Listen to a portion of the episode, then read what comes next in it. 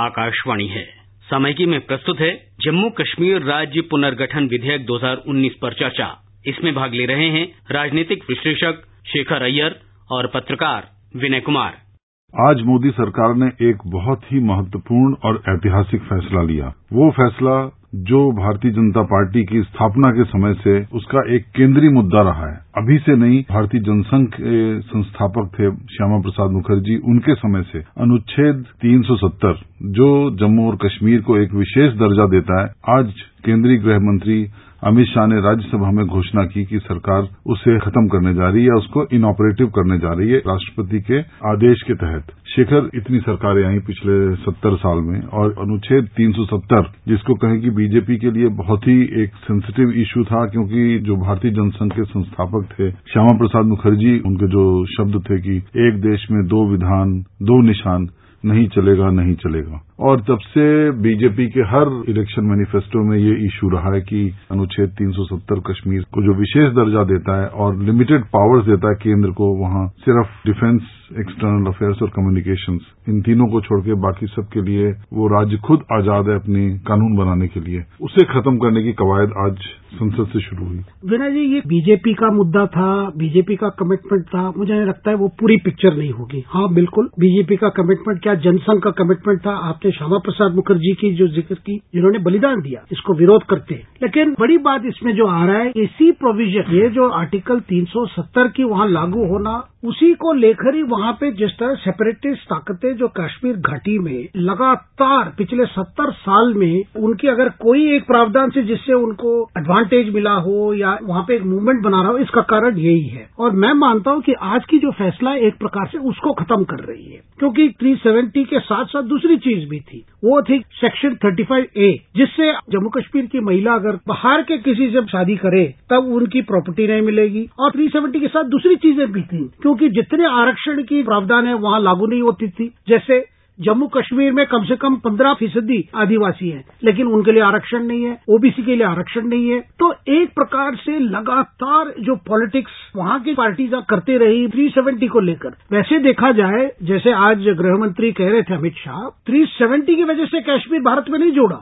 भारत में जोड़ा जब महाराजा हरि सिंह ने इंस्ट्रूमेंट ऑफ़ एक्सेशन को साइन किया। वो तो अक्टूबर उनचास में आया। ये 370 तो बाद में आई। जब नेहरू और शेख अब्दुल्ला के साथ एक एग्रीमेंट हुआ। जिस एग्रीमेंट को लेकर नेहरू के कैबिनेट में विरोध हुआ, तब भी ये कहा गया था, ये प्रावधान टेम्पररी है। और ये भी देखेंगे, उससे जो प्रोविज़न थे इनेक्टिंग पावर्स थे, वो भी टेम्पररी प्रोविज़न में डाले गए थे। मैं मानता हूँ, लगातार जो हमने वहाँ पे एक स्टेलमेट देखा है, कि लगातार सेपरेटिज्म चल रहा है, हमारे सिक्योरिटी फोर्सेस की लड़ाई लंबी रही है, कई जवान शहीद हुए और वहाँ के लोगों की जो हालत रही है विकास नहीं पहुँच पाया करप्शन हो रहा था। आप देखें, जम्मू कश्मीर में केंद्र सरकार की खर्चा, जितनी खर्चा सब राज्यों का उसमें दस परसेंट है। इतने के बावजूद वहाँ के जिस परिमाण में वहाँ पे विकास होना था, वो नहीं हो रहा था। जब ये प्रावधान लाया गया था वो एक प्रकार से एक एश्योरेंस था, ताकि कश्मीर कैरेक्टर को चेंज ना करे। जिस तरह के आप रिएक्शन देख रहे हैं, जम्मू में, लद्दाख में, रजौरी में, कई जगह में जो रिएक्शन आ रहे हैं, उस रिएक्शंस का लग रहा है कि कहीं ना कहीं जम्मू कश्मीर राज्य में जो फीलिंग्स थी, कि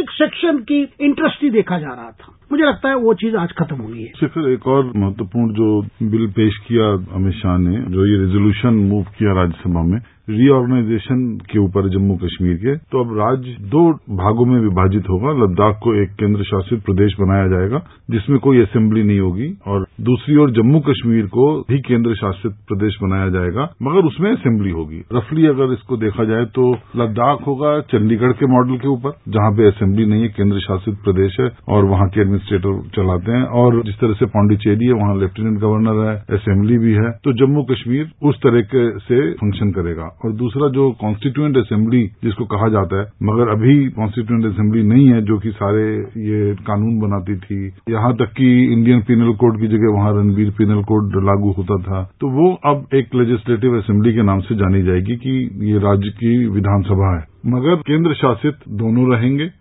एक जगह लेफ्टिनेंट गवर्नर रहेगा और दूसरी जगह चंडीगढ़ की तरह एडमिनिस्ट्रेटर रहेगा। तो ये भी एक महत्वपूर्ण फैसला जिसको केंद्रीय गृह मंत्री ने कहा कि लद्दाख से बहुत ज़्यादा रिप्रेजेंटेशन था, लोगों की मांग थी, हमको केंद्र शासित प्रदेश बनाया जाए। बिल्कुल, जैसे आपने कहा, लद्दाख के लोगों के तरफ़ से बार बार ये थी कि हमारी विकास उस हिसाब से नहीं हो रहा है, क्योंकि जो फंड्स अवेलेबल है जम्मू कश्मीर के लिए, ज़्यादातर खर्चे कश्मीर घाटी में हो रहे हैं। आपने देखा होगा, इस तरह की कंप्लेंट जम्मू में भी थी। जम्मू के लोगों को भी ये था कि हमें स्टेप मदरली ट्रीटमेंट मिल रहा है। तो ये जो किया जा रहा है, मुझे लगता है कि लद्दाख के लिए एक यूटी बना के, क्योंकि वो टेरिटोरियली बड़ा जगह है, लेकिन आबादी कम है। और जम्मू कश्मीर एक जो यूटी की बात हो रही है, मुझे जो लग रहा है कि, क्योंकि ये बात आज हाउस में भी कहा गया कि वहाँ पे स्थिति नॉर्मल होने के लिए और सारा इंटीग्रेशन कंप्लीट होने के लिए, तब तक ये यूटी स्टेटस रहेगी वहाँ पे। और जब यूटी स्टेटस रहेगी, तब केंद्र सरकार की दायित्व बनेगा वहाँ का लॉ एंड ऑर्डर का पब्लिक सेफ्टी का पब्लिक सिक्योरिटी का, और वहाँ का विकास का भी। तो मुझे लगता है कि, हो सकता है कि जम्मू कश्मीर कुछ सालों के बाद जब स्थिति वहाँ पे नॉर्मल हो जाएगी, जब पूरी इंटीग्रेशन कंप्लीट हो जाएगी, फिर उसको अपग्रेड कर देंगे एक फुल फ्लेज राज्य के रूप में। लेकिन आज के हालात वहाँ देखकर, और वो भी हम समझ पा रहे हैं कि जिस तरह पाकिस्तान की तरफ़ से जो प्रतिक्रिया आ रही है,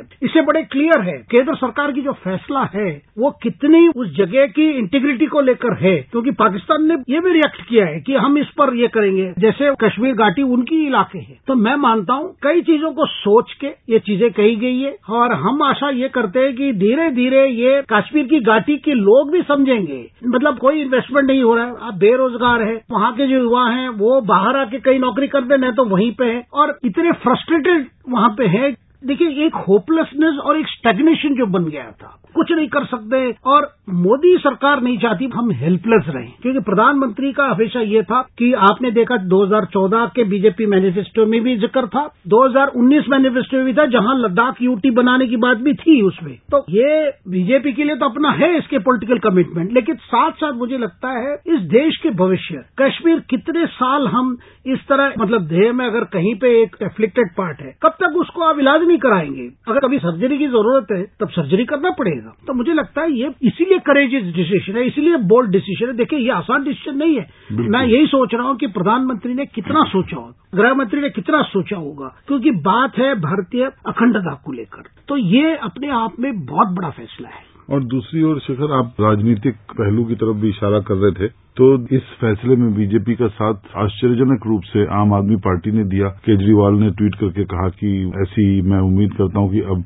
शांति और विकास की राह पर चलेगा कश्मीर। और बीजेडी ने सपोर्ट किया, जेडीयू ने वॉकआउट किया तो सरकार को आश्चर्यजनक रूप से अपने इस निर्णय में एक साथ भी मिला अन्य राजनीतिक दलों का। और दूसरी ओर अमित शाह ने यह भी कहा कि जो आर्टिकल 370 है, अनुच्छेद 370 इसको एक वोट बैंक पॉलिटिक्स की तरह इस्तेमाल किया जा रहा था तो कोई डर नहीं है हमारी पार्टी को कि हम इसमें वोट बैंक पॉलिटिक्स में इंडल्ज करें। और दूसरी ओर देखा जाए तो पूर्व कानून मंत्री और रक्षा मंत्री, फाइनेंस मिनिस्टर अरुण जेटली का भी बयान आया है कि एक टेम्परेरी और ट्रांजिएंट जो एक था अनुच्छेद 370 उसको हटाने बहुत ही सही निर्णय। और पूर्व deputy prime minister Advani ji ने भी इसका स्वागत किया कि इसको हटाना एक बहुत ही साहसिक कदम है और इसके लिए बधाई भी दी केंद्रीय गृह मंत्री और प्रधानमंत्री को। बिल्कुल, ये केवल बीजेपी का ही एजेंडा आगे हो रहा है, ऐसी बात नहीं है, क्योंकि बाकी पार्टीज़ आज जो सपोर्ट दिए हैं, आपने ज़िक्र किया कई पार्टीज़ की नाम। टीडीपी, वो कोई बीजेपी प्रेमी पार्टी नहीं है, टीडीपी सपोर्ट दे रहे बीएसपी ने पहले शुरू किया, आम आदमी पार्टी का, देखिए, कहीं ना कहीं उनको भी लग रहा है कि ऐसे मुद्दे में दिल्ली के लोग भी क्या सोचते हैं इसमें। और ये कई सालों से हमारे मन में एक पीड़ा रही है, और खास करके जम्मू कश्मीर के लोगों के मन में भी जो इतिहास हमने देखा है पिछले बीस पच्चीस साल में। तो सब पार्टी को लग रहा था, इसका कुछ तो सोल्यूशन निकलना है हमें। ये प्रावधान रहते हुए अगर कुछ नहीं हुआ, ये प्रावधान रहते हुए हम वहाँ पे शांति बहल नहीं कर पाए। क्यों न्यू अप्रोच को सपोर्ट ना करें?